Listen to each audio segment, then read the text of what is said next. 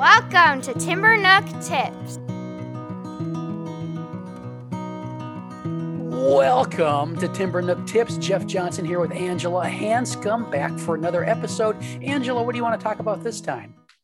I thought we could talk about, um, you know, making play accessible for children with more physical challenges. Oh, cool. So, where do we jump in? All right. Yeah. So, this was something that, um, as an occupational therapist, that was definitely near and dear to my heart. Um, you know, working with children with all different abilities.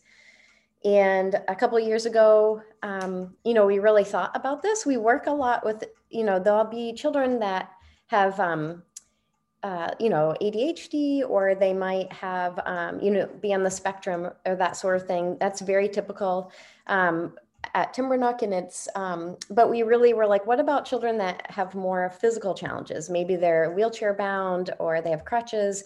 You know, how can we make this accessible? Can we make it accessible for them? And so we actually went to an organization that creates wheelchair, like adapted wheelchairs, and they rent them out for children to go hiking um, also for like adapted skiing and you know adapted basketball. And so we asked her what about outdoor play? You know this is an important occupation for children. It, you know is there a way that we can make this um, doable for children? And she said yeah i'd love to work with you. And um, showed us a bunch of wheelchairs actually allowed us to test it out at one of our timbernook conferences for the participants and um, it's like just something to keep in mind if you have um, an organization in your area that does this.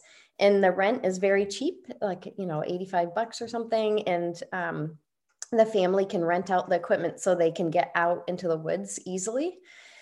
And she also said i have a child that i think you know would you know would you love to have a pilot you know like have a child come out for a week? And so we of course we said yes.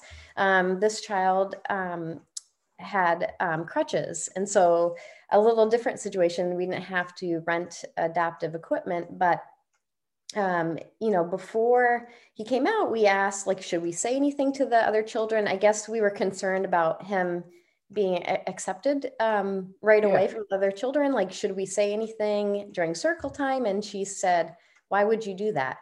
She goes we're all different. She goes would i point out your faults or your struggles? And i and i'm i was like no. So that was like a really good thing to you know like step back and remember. Um, so we didn't say anything. He came with his crutches um, and we just watched him over the course of the week. It was an older kid camp so it was ages 7 to 12 and um, he was it was really amazing to watch him. He was totally included. Um, he ended up being part of a, oh, hold on, my clock is dinging. it's, it's 10 o'clock here in the morning. I always forget to stop it. Um, so he was um, joined a boy clan, I guess, out there, um, and he ended up trying to steal from the girls group. Um, steal some of their supplies. And my daughter was actually out there at the time and she's very, very sweet. And so she was like, just take them. She was trying to give him all this stuff like she felt bad for him. But it was interesting because as the week went on, one of the other girls, Molly, was saying, Hey, no, he's playing a game and he's trying to steal from us. That's not okay, you know, so we're going to get it back. So um, one of our nurses was out in the woods and all of a sudden she heard a scream from him and thought like is he hurt and so she looks over he had he had taken some of their blocks and was and worked super hard like took 20 minutes to get to their site take them and then he was working really hard to get back. Well molly her daughter actually saw that and took it back and the squeal was he had a huge smile on his face. He was like yes! Like he was totally you know part of the game. They were taking things back from him.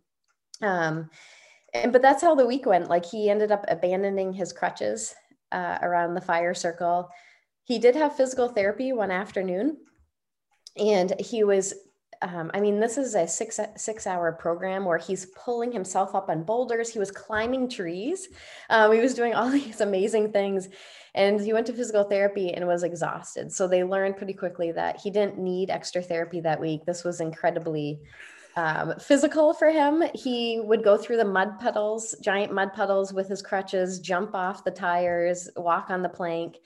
Um, And at the end of the week, he was super mad at his mom. Um, she came up to him and said, you know, okay, he's like, Mom, you said that this was a week camp. And she said, It is. And he goes, A week is seven days, Mom. This is five. so, so it was really neat to see him just be a kid. Um, I guess at recess time, he tends to be sedentary and sit on a blanket and play cards with other kids. But out there, he was the man that had a knife. We allowed him to have a knife. We don't do this with everyone, but he was very responsible and he was yeah. a whittling man. So the kids would come up to him and he created a whittling shop and they would he would whittle the pieces for them um, so it was really neat for him to see him you know in a true play experience. I, I love that. And i mean it, it just shines a light on how resilient kids are how able kids are and how when we create an environment where they can be themselves they they tend to do that uh, back in my family childcare days, we had a, a girl with us. She's six at the time, but it's between kindergarten and first grade. And um, she had a prosthetic leg that, and, and we had that basic same conversation with mom because this is kind of a new thing for us. Is how do we, how do we in, incorporate her, her, how do we invite her into the space? And she's like she's a kid. She'll they'll work it out. And so we didn't have any of that conversation with anybody beforehand. And you can imagine the surprise on on some of the other four five six year olds when she just randomly took her leg off one day. And um and but but again she was she was as able as as anybody given yeah. you know those those mild district restrictions of of having the prosthetic. And it was it was a delightful time we had with her that summer. I've also heard a story um, my buddy denise who uh, is out in alberta now used to be in a program out in nova scotia and she was working with uh, an integrated program. So it was about uh, um, it was it was a mix of kids who had uh, physical um, uh, issues and quote unquote normal kids, which I don't know if there really is a version of that. But uh, one little girl was um, wheelchair bound I mean, literally, they had her strapped in, uh, and the other kids were climbing the fence. And it's one of those six or eight foot playground fences, you know, and they're getting their chain link, getting their their way up there. And this little girl climbed up the fence with her with her wheelchair, brought her chair with her because she had such such amazing up and upper arm strength. And and again, she had that grin that you talked about, just just that look of, hey, look at me, look what I can do. It's awesome. it's it's it's amazing what children are able to do when when given the chance. Now those those adaptive chairs or what is this kind of like a four wheel drive wheelchair we're talking about or? Some of them they had all sorts of different kinds. There's even uh, wheelchairs for the beach. yeah, I've seen the beach ones with the, the bigger tires or something. I didn't know if uh, what what the uh, adaptations were for the forest. Yeah, they were more like lightweight wheelchairs. I think it depends on the child too and what their um, you know level of of need is as well but there was all sorts of different options which yeah. was really great but the tires were important that they had to be all terrain yeah yeah and i think that's great we we when we can draw on those specific tools that are, are needed for for the the issues we're dealing with. And for for some children the tool might be just your reflectiveness stepping back as an adult and allowing things to unfold. Uh, for some children the tool might be a, a wheelchair with all-terrain tires. And our job becomes looking for and and selecting and testing the tools until we find something that meets the needs of of the individual Yes, absolutely. I think this is great. Any other thoughts on this one before we pull the plug? I just think that to remember it's important to keep in mind, you know, like how um, uh, how essential this is for all children. I guess like it's easy to only you know make this accessible to some, but like doing the hard work really is is so rewarding, and I think it's uh, desperately needed. Yeah, yeah, and I think I, I love the point you that that the uh, that, you, that was made to you about hey, what, what should we do with this? Nothing. Would you point out? Would, would we point out your flaws? I mean, yeah. you don't you don't have a new teacher come into a classroom and and uh, like this is this is Miss Karen. She drinks a little bit too much after work. Um, we, we we don't introduce people that way, but um, we just allow people to to be who they are and and figure out where they fit into an environment and go from there. Yeah, absolutely.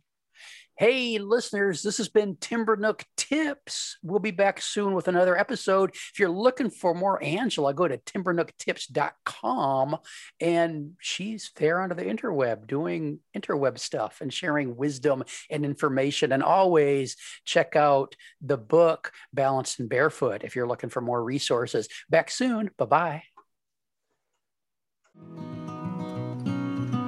Thanks for listening to Timber Nook Tips. Share your questions and comments at playvolutionhq.com slash podcast slash timbernook.